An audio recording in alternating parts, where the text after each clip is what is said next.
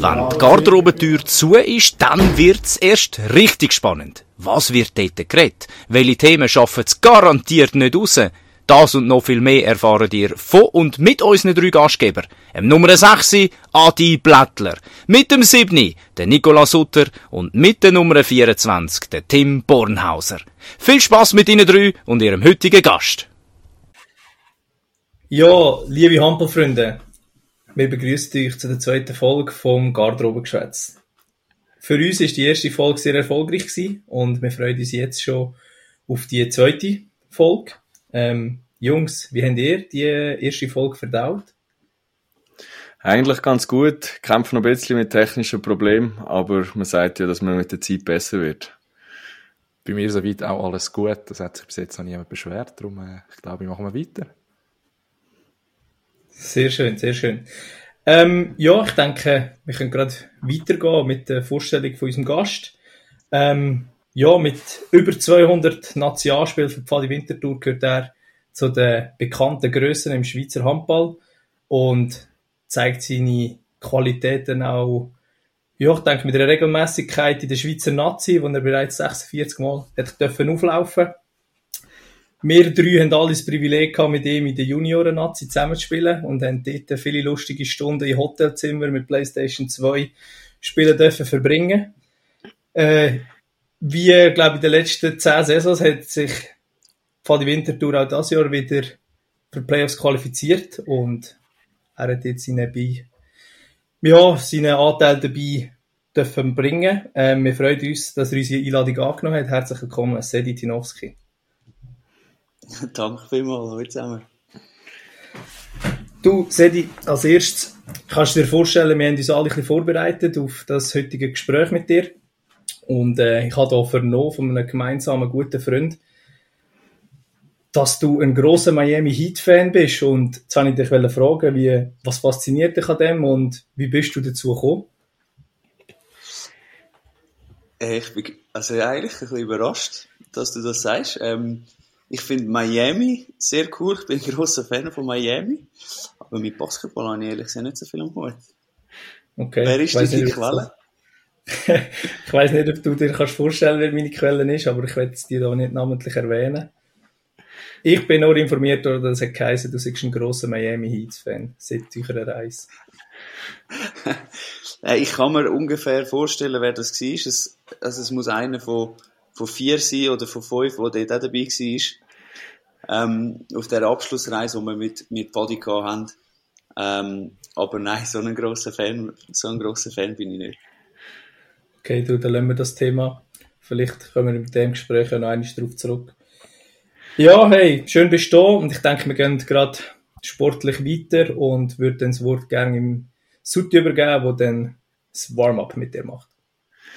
Danke für mal, Adi. Äh, auch diese Woche starten wir mit ein paar schnelle, schnelle Fragen, um da erste, erste Sachen von dir ähm, zu erfahren. Ich stelle dir eine Entweder-Oder-Frage oder eine Frage, wo ich gerne den ersten Namen hätte, wo dir in Sinn kommt. Und das Thema ist rings ums Handball ähm, ein bisschen strukturiert.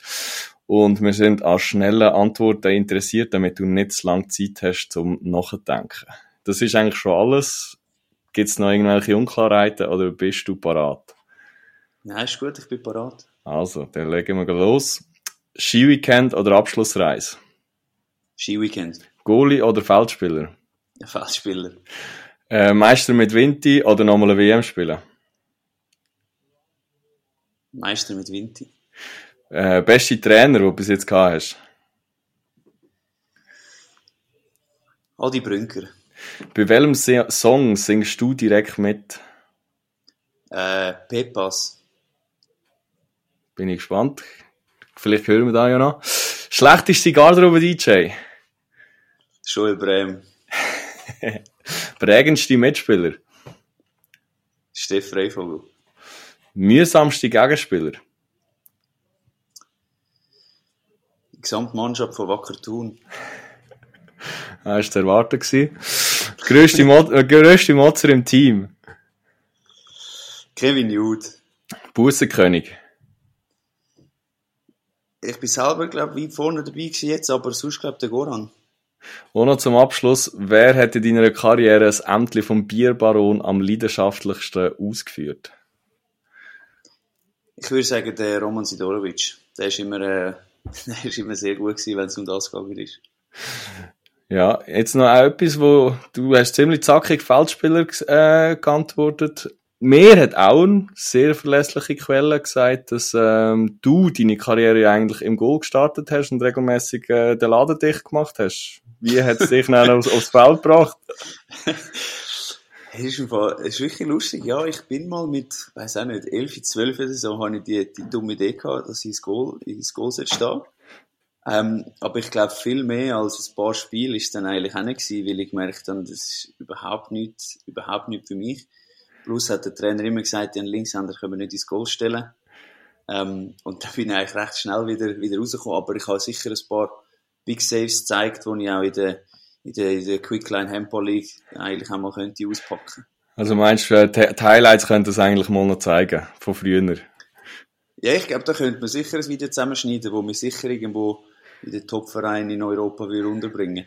brauchst nur den richtigen Agent, der klappt vieles. das stimmt. yes. Aber das wäre so im Warm-up schon gewesen. Ähm, und ich habe gesagt, wir starten mit der ersten Halbzeit und gehen ein bisschen in die Tiefe. Also so zum Auftakt ist ja jetzt wirklich alles gesagt. Jetzt äh, geht's als Eingemachte. Lass die Spiele beginnen. Viel Spaß dabei und gute Unterhaltung. Der Adi hat es vorhin eigentlich schon angesprochen. Wir kennen ja uns alle seit der Junioren-Nazi, ähm, wo wir noch zu den Jungen gehört haben. Ich habe das Gefühl, seither ist doch das eine oder andere passiert und äh, auch von dieser Runde sind ja mittlerweile nicht einmal mehr alle aktiv im Handballzirkus dabei. Ich würde gerne den Fokus äh, eigentlich auf die äh, Zeit zurücklegen. Ähm, ich weiß noch ziemlich genau, dass ähm, du damals eigentlich vom jüngeren Jahrgang ziemlich schnell bei uns in der Junioren-Nazi dazugestoßen bist und ähm, auch noch in der älteren Generation am ausgeholfen hast. Im Verein hast du immer in zwei bis drei Verein, äh, Teams gleichzeitig gespielt, also Junioren, Erstliga, Zweitliga und Nazi A. Ähm, wie viele Spiele hast du in so pro Saison irgendwie äh, äh, gebracht? Puh, gute Frage. Ähm ja, es sind sicher, es sind sicher viel gewesen. Vor allem eben, wie du sagst, man ist dann vom, vom einen Spiel direkt noch irgendwie an einen anderen Ort gefahren und hat gerade noch das zweite gespielt. Also würde ich sagen, da ist man wahrscheinlich schon so auf, auf weiß auch nicht, 50, 60 Spiele gekommen, hätte ich jetzt gesagt. Ähm, aber wie ich das gemacht habe, das, das ist mir eigentlich auch ein Rätsel und ich glaube, der Körper hat sich irgendwo durch auch nicht mega gut vertreibt. Ähm, von dem her, ja, es geht mir jetzt besser mit ein bisschen weniger Spiel. Das glaube ich sofort. Aber eben, rückblickend ist ziemlich so offensichtlich, dass das ein bisschen viel war. Ähm, aber zu dieser Zeit, hast du das überhaupt wahrgenommen, dass es ein bisschen viel ist? Oder bist, ist man dort einfach so ein bisschen auf, in dem Flow hin und geht halt eben, packt seine Tasche nach dem Match, fährt der nächste und es ist einfach das Normalste auf der Welt? Ja, ich glaube, wie du sagst, in dem Moment, also das ist so ein Alter, wo man gar noch nicht so weit überlegt oder ja, man, man macht einfach und man hat, man hat so, so viel, so viel Spaß eigentlich auch dran. Man hat das große Ziel vor Augen, wo man irgendwie alles will, äh, dem unterordnen. Und dann nimmt man so Sachen in Kauf, wo man, wo man jetzt vielleicht, ja, wenn man mal irgendwie einen ersten Schritt gemacht hat, mal sich in der, in der, in der QHL etabliert hat, ist das unvorstellbar, wie man, also, dass man das aktuell auch noch würde machen. Und es ist eine Zeit gewesen, wo man eigentlich wirklich, wirklich alles investiert hat für, für den Sport und äh, ja, mir ist es gar nicht so als viel übergekommen eigentlich zu, zu dem Zeitpunkt. Das ist mehr rück, rückblickend jetzt, wo ich so sage, ja, es ist, wenn du das so aufzählst, eigentlich wirklich noch viel gewesen.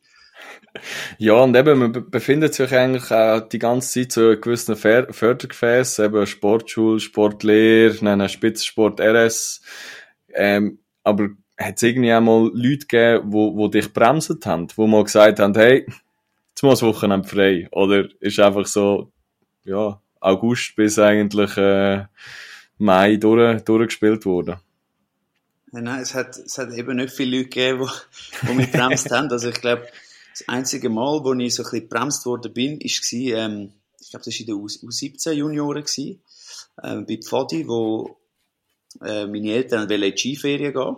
Dann haben gesagt, ja, du kommst mit.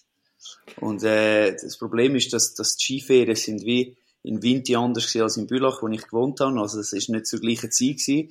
Und wo wir quasi bei, bei Pfadi wie die Junioren frei haben, ähm, habe ich noch, noch Schule gehabt und dann hat es halt wie so eine Überschneidung gegeben. Und dann habe ich halt wie müssen, müssen in die Ferien mit, äh, mit den Eltern.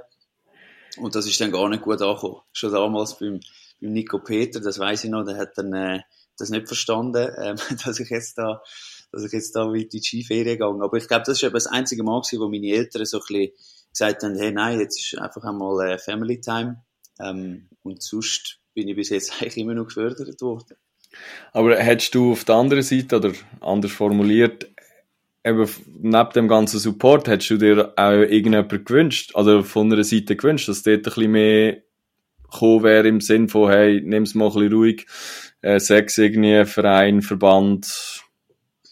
Ja, definitiv. Ähm, das Problem ist so ein bisschen, dort sind wie also die Strukturen gar noch nicht so da gewesen, oder man, man muss anders sagen, so die Philosophie ist immer so ein bisschen, ja, mehr ist mehr.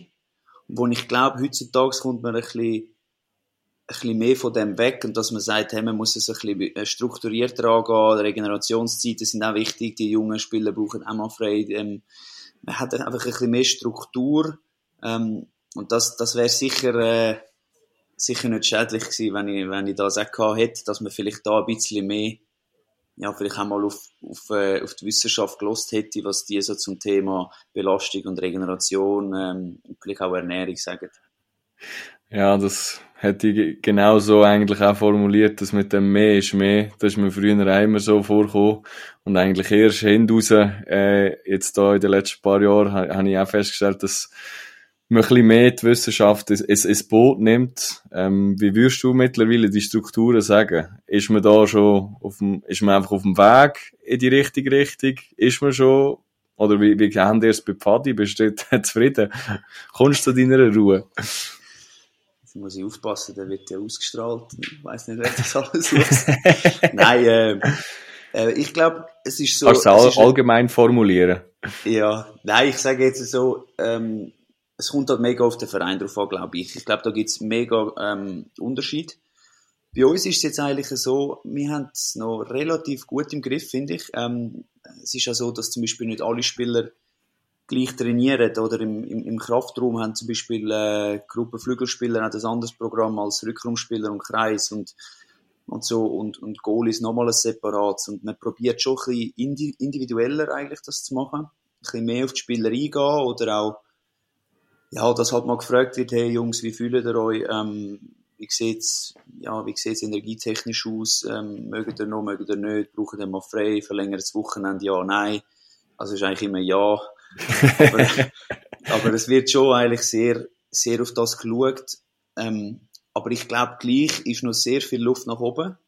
Hm. Ich glaube, man ist da immer noch am Anfang. Ähm, wir sind noch nicht so, so mega oder so professionell, sage ich, dass, dass ja, dass das einfach äh, reibungslos läuft. Ich glaube, da, da muss man immer noch sehr viel investieren und äh, ja, da wartet sich noch ein grosses Stück Arbeit, dass man da den nächsten Schritt kann gehen aus eigener Erfahrung weiß ich auch, die individuellen Kraftpläne, die habe ich auch immer bekommen, aber irgendwie kontrolliert worden sind sie selten worden. Ist das bei euch auch? Man schaut am Anfang der Saison und dann irgendwie im Winter wieder, oder ist das wirklich, wird das auch nachher verfolgt?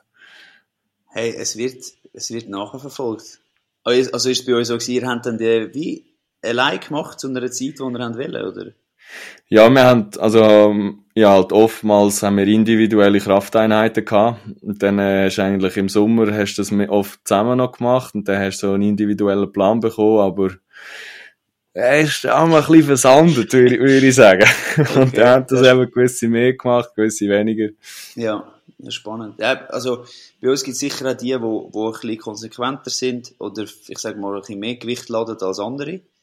Ähm, aber grundsätzlich ist so, die Einheiten werden zusammen gemacht.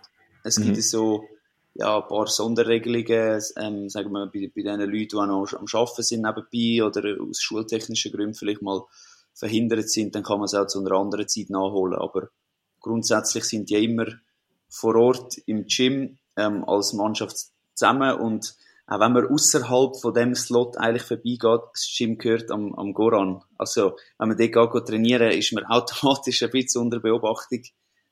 Äh, von dem her funktioniert es eigentlich recht gut.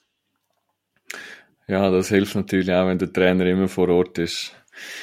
Dann äh, vielleicht, ja, noch recht, äh, je nachdem, persönliche Frage, wo mir mega Wunder nimmt, weil ich äh, euch beide gut kenne. Ähm, einer von deinen Brüdern, der Joel, ist ja selber auch höchst äh, talentierter Flügel gewesen und gepusht worden von allen Seiten.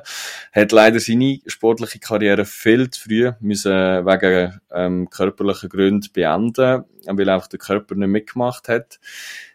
Inwiefern hat dich das so ein bisschen beeinflusst im Älterwerden, wenn du gesehen hast, wie es ihm gegangen ist und irgendwie ja, gewisse Parallelen oder ist es je nachdem ein Augenöffner gewesen, hey, ich muss mehr auf mich schauen?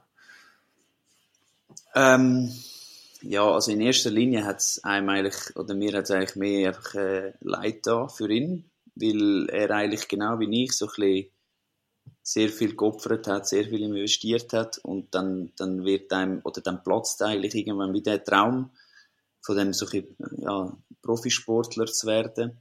Ähm, das hat sicher sehr weh da und irgendwo durch ist schon auch ein bisschen ein Augenöffner gewesen, wo ich sage, ja, es, er hat mir sicher zeigt, dass, dass das Bewusstsein für den eigenen Körper ein bisschen, äh, ein bisschen wichtiger sollte sein, als es bei mir damals war, zu dem Zeitpunkt. Ähm, aber auf, auf der anderen Seite ist das irgendwie so zu einer Zeit gewesen, wo, genau wie du sagst, er ist mega, mega, mega gepusht worden.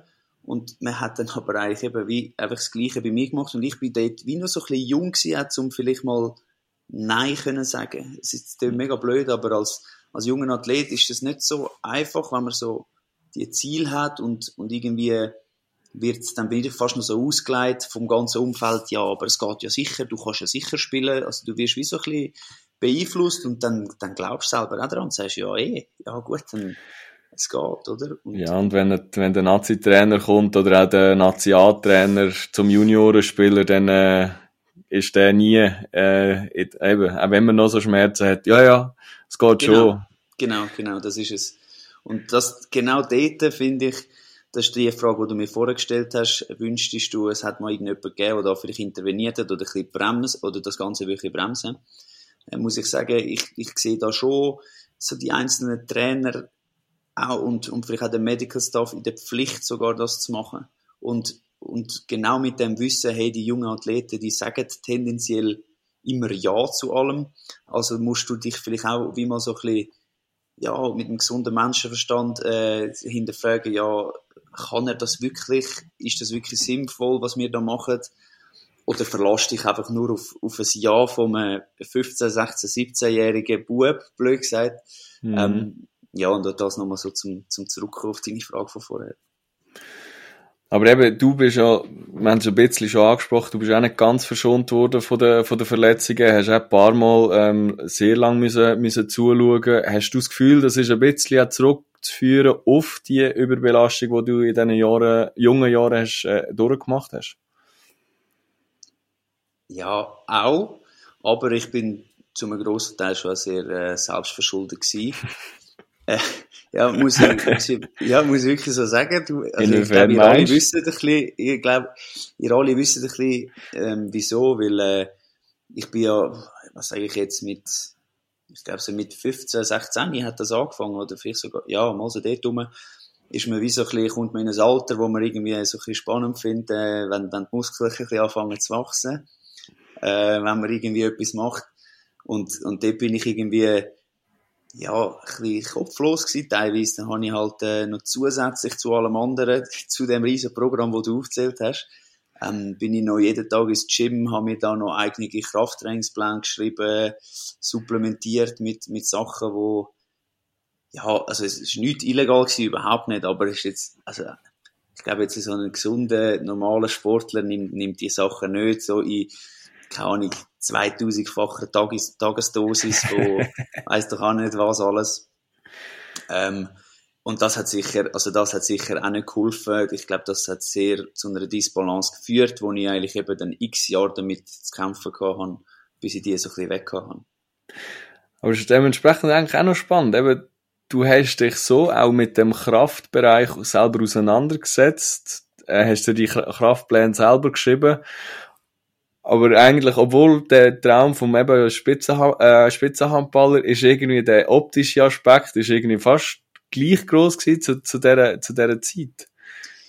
Ja, eben, wie ich gesagt habe, das ist völlig, völlig kopflos gewesen. Und, aber eben, das sind so, ich meine, das ist eigentlich noch ein schwieriges Alter, gerade so 15, 16, wo manchmal wird ja auch so eine, so eine Spitzensportkarriere geht dann abrupt eigentlich zu Ende, weil irgendwie, ja, in dem Alter ist halt vieles, viel anderes auch spannend, oder? Man vielleicht mal in den Ausgang, äh, ja, man fängt sich so ein bisschen fürs andere Geschlecht an interessieren und was auch alles dazu kommt, oder? Freunde und Familie und, und, und bei mir ist es jetzt halt wie so ein bisschen, so ein bisschen das, das, das Kraft aufbauen, so ein bisschen, es ist nicht gerade das Bodybuilding gewesen, aber es ist schon so ein bisschen in die Richtung gegangen, ähm, und ich glaube, das, das ist bei mir so ein bisschen, dort ist es so ein bisschen auf der Kippe gestanden, weißt so, findet er den Weg wieder zurück, so ein bisschen zum, oder ja, hat er den Fokus wieder zum aufs Handball setzen oder, oder driftet er so ein bisschen ab und dann kommt er aus dieser Verletzungsspirale halt, halt nie mehr raus, oder? Und, und irgendwann habe ich es dann geschafft. Das ist eigentlich noch spannend, oder? Je nach Außenstehenden, der nicht zu genau hinschaut, hätte ich eigentlich können sagen, hey, wow, der Cedric, der macht da noch eine Extraschicht im Gym und ist äh, noch, eben, macht das Zeug, aber eigentlich völlig kopflos, hat nichts mit dem Sport zu tun, es ist eigentlich eher kontraproduktiv gewesen. Und darum bräuchte ich dort wirklich so die, die Ansprechperson oder die Person, ein Medical Staff oder ein Athletiktrainer, wo eben so das rund, also gesamtheitliche Bild hat, oder? Genau, genau. Und weißt du, es ist natürlich dann schon noch interessant gewesen. Wir haben ja auch so äh, halbjährliche Testings gehabt von der, von der Junioren-Nazi aus. Und ich meine, dort bist du dann aber gepusht worden, wenn du beim Bankdruck irgendwie 130, 135 Kilo Maxkraft gehabt hast. Hat es geheißen, hey, mega gut, nehmen wir den Cedri als, Vor äh, als, als Vorbild, oder? Der trainiert und der macht und der tut. Muss ich sagen, ja, hat es mir jetzt etwas gebracht, jetzt würde ich wahrscheinlich nicht mal mehr mit 100 Kilo äh, können Bank drücken, aber dafür bin ich nie verletzt und äh, ja, also es ist immer so ein bisschen, irgendwo durch hat es mir eben gleich auch eine Bestätigung gegeben, so, ja, es ist gar nicht so schlecht, was ich mache, weißt du, du wirst mal noch mhm. gelobt und du hast super Kraftwert und aber es ist eigentlich mehr so ein bisschen ein Ausredensuchen gewesen, also das, was ich gemacht habe, habe ich sicher nicht für den Sport gemacht, das war einfach für mich selber gewesen. Mhm. Was würdest denn du jetzt an einem jungen Spieler, an, an einem jungen Cedri, äh, was würdest denn du dem jetzt äh, auf den Weg geben in Bezug auf Belastung? Ähm, Auch wenn er gerade, sag jetzt mal, so in Junioren-Nazis eben in, den, in dem Fahrwasser ist mit mehreren Teams gleichzeitig und eigentlich unendlichen Spiel pro Saison. Ja. Äh, ich, ich glaube, ich würde probieren, ihm beizubringen, so ein bisschen, es braucht eine gute Mischung, so ein vom, man muss den eigenen Körper lernen spüren. Man muss, man kann nicht bei jedem kleinen Wehwehli und Boboli sagen, uh, es geht nicht. Aber man sollte es dann wie auch nicht übertreiben. Und äh, bei den grössten Schmerzen oder wenn man wirklich tot kaputt ist, dann, noch spielen oder trainieren, das ist einfach, das macht keinen Sinn. Also ich glaube, ich würde ihm sicher ans Herz legen, so ein bisschen ähm, vermehrtes Gespräch suchen, mutig sein auch, so zu den Trainer oder den, ja, dem, dem, dem Umfeld, ähm, ehrlich sein, sag, wie es dir geht, wenn du gefragt wirst. Ähm, ich glaube, das wären so, so Punkte, die ich würde, ja, mit auf den Weg gehen. Sehr spannend. Merci vielmals für die ersten persönlichen Einblick. Das lassen wir jetzt gerade am besten ein bisschen sacken in der ersten, in der, in der Halbzeitpause. Ein grosses Dankeschön an dieser Stelle wieder unserem Partner von der heutigen Folge, Gaza Grigina. Das traumhafte Ausflugsziel in den Bündner Bergen, wo jeder Muskelkater sofort verflügt. Oder Sedi natürlich auch mit der Familie eine super schöne Zeit kann verbracht werden Steigen wir noch ein in die zweite Halbzeit. Ja, da hat so einiges gegeben, wo man ganz besonders angelost hat und der eine oder andere Schmunzler ist auch noch drunter gewesen. Spannend, sehr, sehr spannend ist es gewesen und spannend wird es auch bleiben, da bin ich mir ganz, ganz sicher. Parat für Teil Nummer zwei. Ja, dann würde ich meinen, Schiri, Pfeife! Ja, Sedi, wir haben vorher viel darüber gehört, wie es dir vor allem auch jungen Jahren gegangen ist mit dem ganzen Thema Belastungssteuerung, ähm, wie es dir auch jetzt im Erwachsenenalter geht, wenn du auf das zurückblickst. Ich glaube, so eine Frage, die für mich offen geblieben ist, ist, wo ist jetzt die Instanz oder wer ist am Schluss die Person, wo die Belastungssteuerung in jungen Jahren vielleicht auch begleiten Sind das eher Trainer? Ist das irgendwo ein Medical Staff, wo vielleicht aber Juniorenbereich gar noch nicht so aktiv ist wie bei den, bei den, bei den Herrenmannschaften oder bei den Damenmannschaften? Oder ist es am Schluss irgendwo das persönliche Umfeld? Ähm, wo siehst du das in den Punkt, wo man, wo man müsste ansetzen Das ist äh, eine gute Frage. Ich glaube, ich glaube, aus dem persönlichen Umfeld ist es, ist es niemand, weil das braucht ja irgendwo durch auch so ein bisschen Erfahrungswert oder so ein bisschen das Wissen, wie läuft denn das überhaupt ab und wenn mal angenommen, äh, ein, ein, Kind von, ja, weiß ich auch nicht, vom, vom XY äh, ist quasi, läuft in Überbelastung, ähm, der weiss ja, also der, der Vater oder die Mutter, die können das gar nicht so richtig beurteilen, weil sie wissen ja nicht, was ist normal, was ist viel, was ist wenig. Darum glaube ich, es muss schon jemand so aus dem, aus dem sportlichen Umfeld sein. Ich, ich behaupte jetzt mal, das ist wirklich, ich be begebe mich da auf Glatteis, aber ich glaube, dass so bei den grösseren Sportarten wie Eishockey und Fußball gibt es da sicher irgendeinen Koordinator, wo, wo, wo die jungen Spieler begleitet aus dem Gefäß den Junioren bis sie eigentlich so den, den Sprung in, die Nation oder, oder in die erste Mannschaft geschafft haben. Und ich glaube, so ein Gefäß muss es, muss, muss einem Handball geschaffen werden, außer das, es, es gibt's schon, dass eigentlich die, die jungen Leute, ähm, wie so ein bisschen ein, ein, immer den gleichen Ansprechpartner haben, wo eben einen guten Draht hat, vielleicht zum Medical Team, wo zu den verschiedenen Trainern äh, einen guten Austausch pflegt. Und ich, ich glaube, irgend so Instanz muss, muss es geben, weil ist mir auch bewusst, dass, dass ein Juniorentrainer, wo, wo nebenbei arbeitet und, und was auch immer alles macht, der hat die Kapazität auch nicht, um noch auf jeden einzelnen Spieler eingehen. Äh, von dem her, es gibt schon so ein paar Optionen aus meiner Sicht, ähm, so eine Art Athletenbetreuer, wo, ja, wo, wo da muss eingreifen. Suti, wie war das vielleicht bei euch gewesen, oder hast du das anders wahrgenommen oder nimmst du das anders wahr? Hast du jemanden gehabt, der bei dir vielleicht geschaut hat und, und mal die Hand aufgegeben hat und gesagt, hey, jetzt ist, ist mal genug? Also bei uns ist, habe ich schon immer das Gefühl gehabt, es ist eigentlich gut geschaut worden in den Juniorenzeiten, weil wir einfach einen Trainer gehabt hat, der damals alles gemacht hat, von äh, alle Mannschaftstraining und auch, ähm, auch Krafteinheiten. Darum habe ich eigentlich immer das Gefühl gehabt, der hat so einen kleinen Überblick, aber auch dort, ich habe auch das Gefühl, auch untereinander ist natürlich, wir haben uns gegenseitig schon auch unglaublich gepusht. Und wenn dann einer mal ein Training nicht gemacht, mitgemacht hat, ist das zu dieser Zeit, sage ich jetzt mal, auch nicht unbedingt gut angekommen. Und ist, ist auch mega schwierig gewesen, nachher das so ein bisschen durchzusetzen. Und do, darum wäre es eigentlich extrem wichtig, dass dort äh, eine klare Grenzen gezogen werden und je nachdem so wie ein Athletenbetreuer, da habe ich das Gefühl, das wäre unglaublich wichtig, wo, wo einfach so ein, ja, unbefangene Person ist, wo alle sich können öffnen und ähm, sich einfach getrauen, auch ehrlich zu sagen, mir geht's nicht so gut und dann nicht heißt ja, hey, also, dass nicht der Spieler muss nennen vor der Mannschaft steht, speziell in den jungen Jahren, und sagen, hey, ich mache nicht mit, weil dann äh, hast du gar mal die Sprüche reingedrückt, sondern ich habe das Gefühl, wenn dort von außen es einfach heisst, oder wenn auch der Trainer sagt, hey, er, er trainiert nicht mit, oder sie trainiert nicht mit, dass das ähm, viel könnte äh, entlasten. Ähm, ja, also ich sehe es ähnlich wie du. Ähm, ich finde, oder ich, so ein bisschen in den letzten paar Jahren habe ich so ein bisschen die Erfahrung gemacht, dass eigentlich die Person, die fast über jeden Spieler weiß, wie es ihm geht, vielleicht auch abseits vom Feld, und auch so die ganzheitliche Verfassung von der Spieler, ist eigentlich wie so die Physio.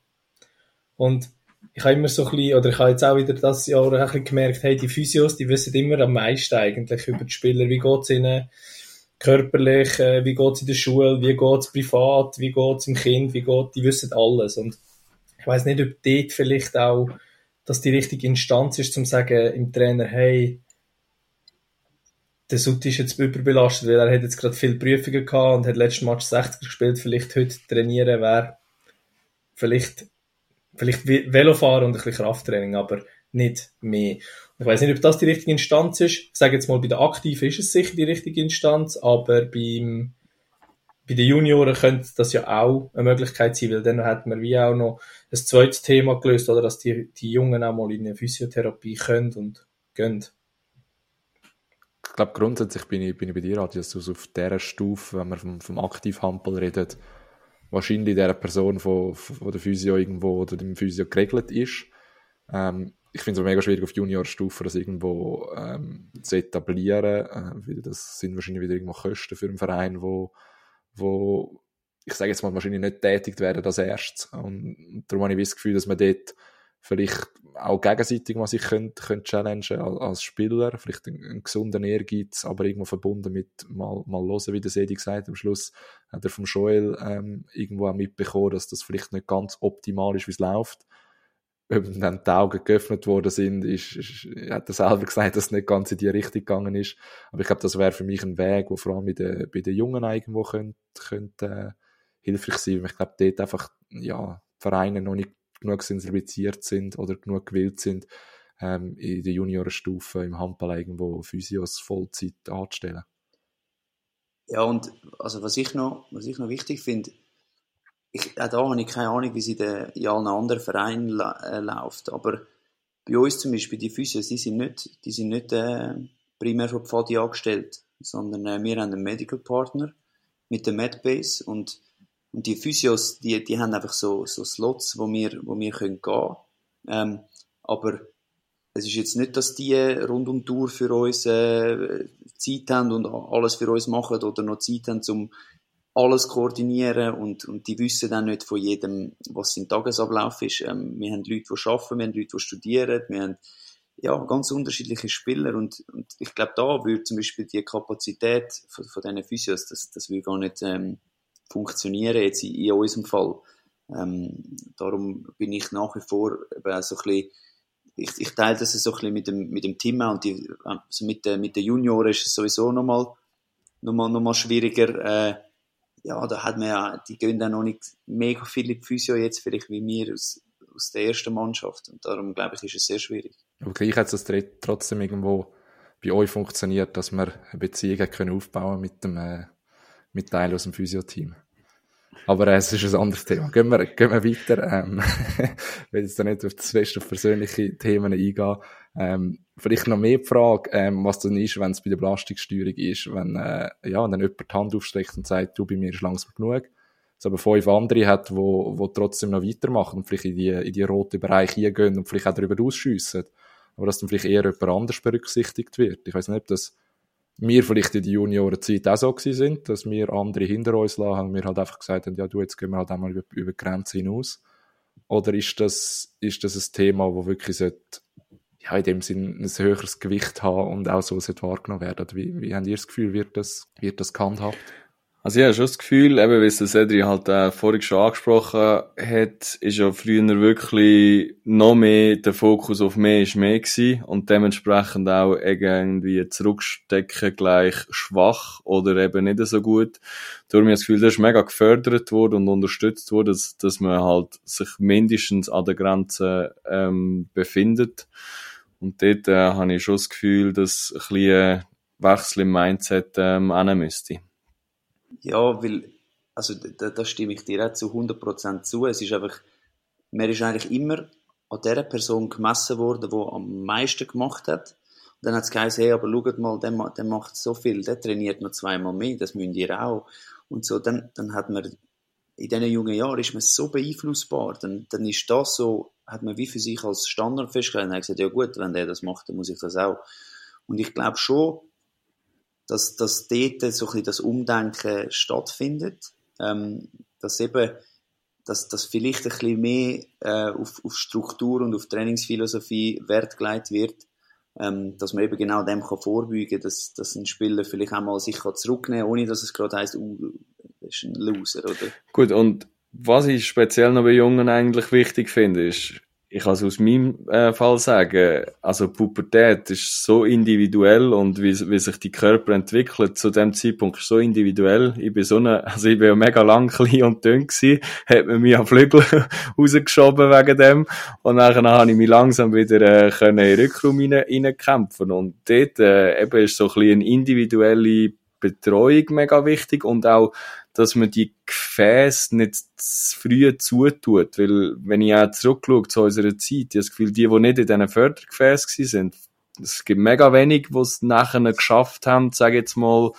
also in den Nationen, ich habe das Gefühl, die meisten sind in irgendwelchen Fördergefäßen gewesen, und ich habe das Gefühl, die könnte man auch, wenn man es alles breiter behaltet und eben ein bisschen alle versucht, länger mitzunehmen, ähm, profitiert am Schluss auch der Schweizer Handball mehr. Vielleicht die Frage an Adi, die noch, noch aktuell dabei ist. Siehst du das bei euch dass, dass ein Umdenken stattgefunden hat, was das Thema Belastungsstörung bei den Jungen betrifft? Oder ist das immer noch ein, ein ähnliches Thema, wo wir uns, wo wir uns schon früher drin bewegt haben? Ähm, ich finde es noch spannend, weil, also, ich habe schon so ein bisschen das Gefühl gehabt, solange ich, wo ich zu Kriens war, habe ich das Gefühl, ich bin immer so ein bisschen, ja, habe ich immer ein bisschen gewusst von den Jungen und so. Und hatte das Gefühl gehabt, es, es ist nicht mehr ganz so, wo ich in die Nation gekommen. Es hat sich schon ein bisschen geändert. Man hat die auch ein bisschen früher mal abgeholt und gesagt, hey, look, ähm, ja, komm, spiel doch du jetzt eine Erstliga weniger oder du da auch 19 Match gegen den letzten in Genf, da kannst du dir jetzt sparen. Ähm, aber, und jetzt, als ich bei GC war, also zu GC gekommen bin, habe ich wirklich das Gefühl dass das eigentlich noch viel mehr der Fall ist, oder? Wir haben jetzt gerade noch den Fall, dass wir einen Nazi A und einen Nazi B haben. Dort wird schon relativ viel abgesprochen, okay, look, ich nehme jetzt das Beispiel Florinplatz, oder okay, komm, der Flu hat jetzt eine anstrengende Zeit in der Nation, oder man vielleicht das Nazi B-Spiel aussen, oder okay, der Flu hat jetzt noch Kapazität für das Nazi B-Spiel zu machen, und ich habe schon das Gefühl, dass das dort mehr berücksichtigt wird, als dort, wo wir vielleicht, ich sage jetzt mal, 9, 18 bis 21 sind. Aber das, also wer, wer entscheidet denn das? Sind das die beiden, also Trainer von, von einfach von der Nazi A und der Nazi B oder? Also wer ist denn da die Person, die das entscheidet? Ähm, bei uns habe ich das Gefühl, ist es der, der Peter und der Sascha, die sich dort austauschen und vielleicht die letzten zwei, drei Wochen miteinander analysieren, wie, wie Belastung war und ich glaube dann auch mit Rücksprache mit den, mit den Spielern ähm, das entscheidet, wie das könnte aussehen. Und ich glaube, dass es auch ein Dialog ist nicht einfach, es wird bestimmt. Ich glaube auch, hey, es ist wird gefragt, hey, willst du den Match spielen oder willst du nicht? Aber eben, wenn man auch gesagt dass willst du den Match spielen, so ein Spieler ist auch immer so ein bisschen, ah, sagt jetzt wahrscheinlich selten einen Nein. Ja, wohl, ich muss jetzt sagen, oder, ich meine, die, von den Leuten, wo wir jetzt gerade reden, die sind nicht mehr 16. Die sind dann doch irgendwie jetzt so, ja, ich sage jetzt halt 20, 22 und, ja, oder 20, die wissen jetzt, die wissen, dass man vielleicht jetzt ein Spiel weniger vielleicht am Schluss mehr ist und eben von dieser mehr ist mehr Kultur, dass man von der schon ein bisschen weggekommen ist. Diesbezüglich hätte ich sonst auch noch gerade einen Punkt. Eben, du sagst ja, die sind, die sind älter, die sollten das wissen, aber wie habt ihr das erlebt? Ich habe das Gefühl, ich habe immer Spieler in meinem Team gehabt, oder in den, in den Teams, die das eben nie so ganz gelernt haben. Bis hinaus haben die nicht so ganz gelernt, dass manchmal ein bisschen weniger, ein bisschen mehr ist. Und dann hat irgendwie auch es vom Trainer, hey, Mon ist frei, nicht irgendwie gelangt. Die haben irgendwie dann nicht gelost. So, was machst du eigentlich mit diesen Spielern? die einfach irgendwie nicht verbesserlich sind. Also ich glaube, es kommt immer darauf an, was wo am Schluss das Ausmaß ist. Wenn sie das Gefühl haben, ihr Körper braucht mehr und es ist in dem Sinne ohne negative Folgen. Also wir haben bei uns auch äh, konstant Leute gehabt, die das Gefühl haben, das Training, das Krafttraining, das vorgegeben ist, ist zu wenig. Sie müssen jetzt noch zweimal mehr in der Woche go, go Krafttraining machen, aber jetzt nicht irgendwo in einem Ausmaß, wo man muss sagen, ich muss jetzt auch meine Muskeln stellen, so dass vielleicht das Edi früher, früher gemacht hat, ähm, sondern mehr einfach, dass sie das Gefühl haben, sie, sie können noch mehr leisten und sind vielleicht noch nicht so ausgelastet. Dann finde ich es irgendwo einen Rahmen, wo man es, wo man es kann erlauben, wenn es nicht irgendwo zu einem, zu einem Wettkampf innerhalb von der Mannschaft führt, dass sich andere, ja, das Gefühl haben, sie müssen jetzt das auch noch machen oder dann irgendwie so behandelt werden. Darum glaube ich, es ist immer so eine Frage von der, ja, vom Umfang, was es nachher auch nimmt. Eben, wenn es noch irgendwo in einen Bereich geht, dass es dann, dass die Spieler nicht mehr 100% im Handballtraining fit sind, weil sie irgendwo einen Muskelkater haben, wo sie eben nicht sollten haben. Ich glaube, dann ist ein die Schwelle aus meiner Sicht erreicht, wo man, wo man auch muss, müsste eingreifen. Aber ich sehe, eben, ich sehe schon den Punkt, das ist eigentlich auch für Trainer noch schwierig, wenn man sie sagt, hey, Mon ist frei. Und dann gibt es halt Spieler, wo, wo finden, nein, ich gehe jetzt gleich trainieren. Also, man kann ja, die, man kann ja dann die Spieler auch nicht 24 Stunden einsperren und irgendwie unter Überwachung äh, behalten. Und, und von dem her ist das, ist das auch schwierig. Und dort muss ja auch ein bisschen, eben, man muss halt auch so ein bisschen ab, ab Vernunft eigentlich von, von den Spielern äh, appellieren und sie vielleicht auch sensibilisieren auf das Thema, wie wichtig das ist. Und dass man da halt schon früh anfängt und sagt, hey, ähm, ich gebe euch nicht frei, einfach weil ich, weil, ich als Trainer keinen Bock habe, zu in der Halle zu stehen, sondern weil es als Regeneration denkt ist, also nutzt das bitte auch. Und wenn dann einer das Gefühl hat, ja, weiß doch auch nicht, er, er geht trotzdem immer trainieren, ich glaube, irgendwann fällt das, fällt das schon auf und dann muss der Trainer halt dann rigoros durchgreifen und sagen, sorry, so nicht, also sonst nehme ich die aus dem Aufgebot oder keine Ahnung, ich weiß auch nicht, was es da für Möglichkeiten gibt. Ich meinte, ich gehört, dass es äh, sogar mal Kraftraumverbot gegeben hat äh, bei, bei Pfadi Winterthur für gewisse Spieler. Ich glaube, du kannst das aus erster Hand vielleicht äh, verneinen, wenn das nicht so war. Aber ich meinte, das ist mal gewisse Phase so gewesen. Äh, ja, stimmt. Die sind extrem gut informiert. Gut, du bist auch an der Quelle. Ähm, und, das sind nicht die Quellen, die sich jetzt vermuten lassen aufgrund von dieser Aussage. Es ist äh, über, über andere Quellen, habe ich es erfahren. Ähm, okay. Ähm, aber das ist äh, tatsächlich, tatsächlich an mich angetragen worden. Das stimmt. Das, das stimmt, kann ich, kann ich bestätigen. Und es ist sogar mal, äh, es, Spieler sind aber auch mal äh, zusammengeschissen worden, wie sie quasi die Massephase, wo sie gerade drin stecken, dass sie äh, die nicht angemeldet haben beim Trainer. Und ihr denkt jetzt alle, ja, Cedric, das bist sicher du gewesen. Nein, es ist, äh, ja, es ist der Marvin gewesen. Kann ich ja sagen, es ist noch lustig, weil der Marvin jetzt nicht bekannt dafür ist, dass er mega viel Masse hat. Aber äh, ja, es gibt halt lustige Stories im, Zusammenhang mit dem. Meine Quellen haben also auch gesagt, dass du dort nicht dabei gewesen bist. Ich habe also nicht dich gemeint, sondern andere, andere Spieler. Ich habe nur von dieser Zeit berichten.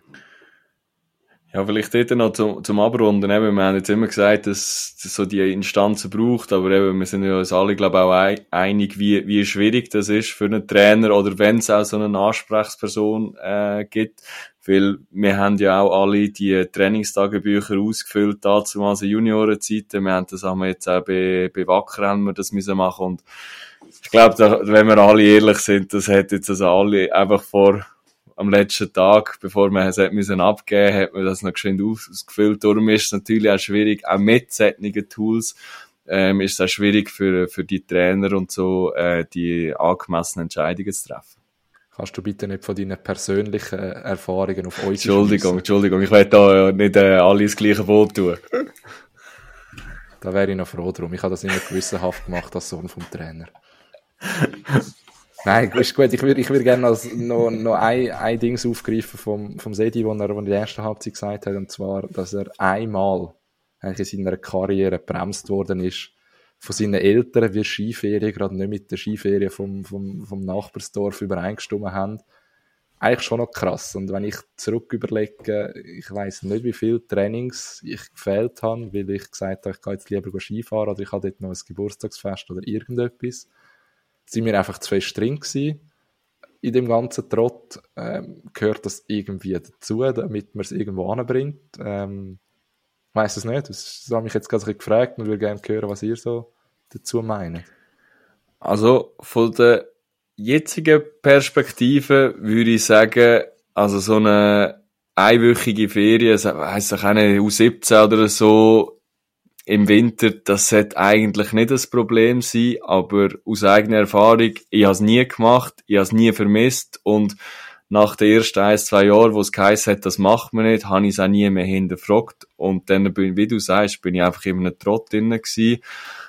Aber ob jetzt das richtig war, stelle ich schon ein bisschen in Frage. Ich habe das Gefühl, es möchte auch dort eben mal, auch aus Regenerationsgründen, äh, möchte es mal so eine Woche sicher leiden. Ähm, bei mir ähnlich, obwohl wir haben es dann irgendwie so aus 17 und 19 Zeit hat es bei uns das dann gleich gegeben, dass so, wir, wir Luzerner haben natürlich noch die Fasnacht, oder? Nicht zu vergessen. Und dort hat es dann schon mal auch gegeben, dass es zwei, drei, vier Tage frei gegeben hat, wo ich eigentlich immer sehr geschätzt habe. Das war aber nicht Regeneration gewesen. Ja, gut, mit 15 haben wir schon noch nicht äh, fast nach gefeiert wie vielleicht mit 22, aber das ist jetzt ein anderes Thema.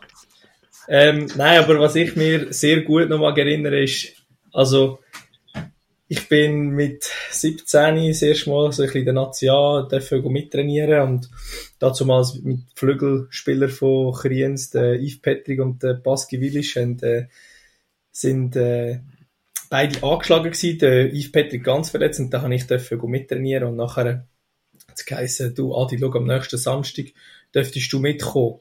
Äh, wir würden gegen St. Gallen spielen, auswärts, und du wirst sicher nicht spielen. Du wirst einfach mitkommen auf die Bank, aber du wirst nicht spielen.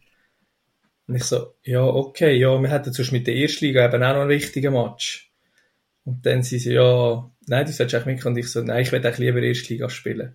Grund war, ich habe an dem Tag auch noch meinen 18. Geburtstag gefeiert. Und äh, nachher ist eigentlich, äh, habe ich dann den Erstligamatch gespielt und meine 18. meine 18. Geburtstagsparty gefeiert und bin dafür dann für die nächsten vier Monate nicht mehr für die National aufgeboten worden, zum Trainieren. Und eigentlich ist dann erst, als der Heiko Grimm wieder Trainer war, hat es dann geheißen, also Adrian, du darfst jetzt auch wieder kommen.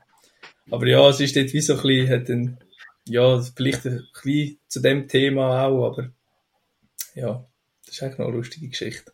Und irgendwie auch passend, dass es äh, ja gleich auch mal so Sachen erlaubt sind oder dass man, dass man als Spieler gleich seinen Weg kann machen kann, wenn man sich so etwas in dem Sinn rausnimmt.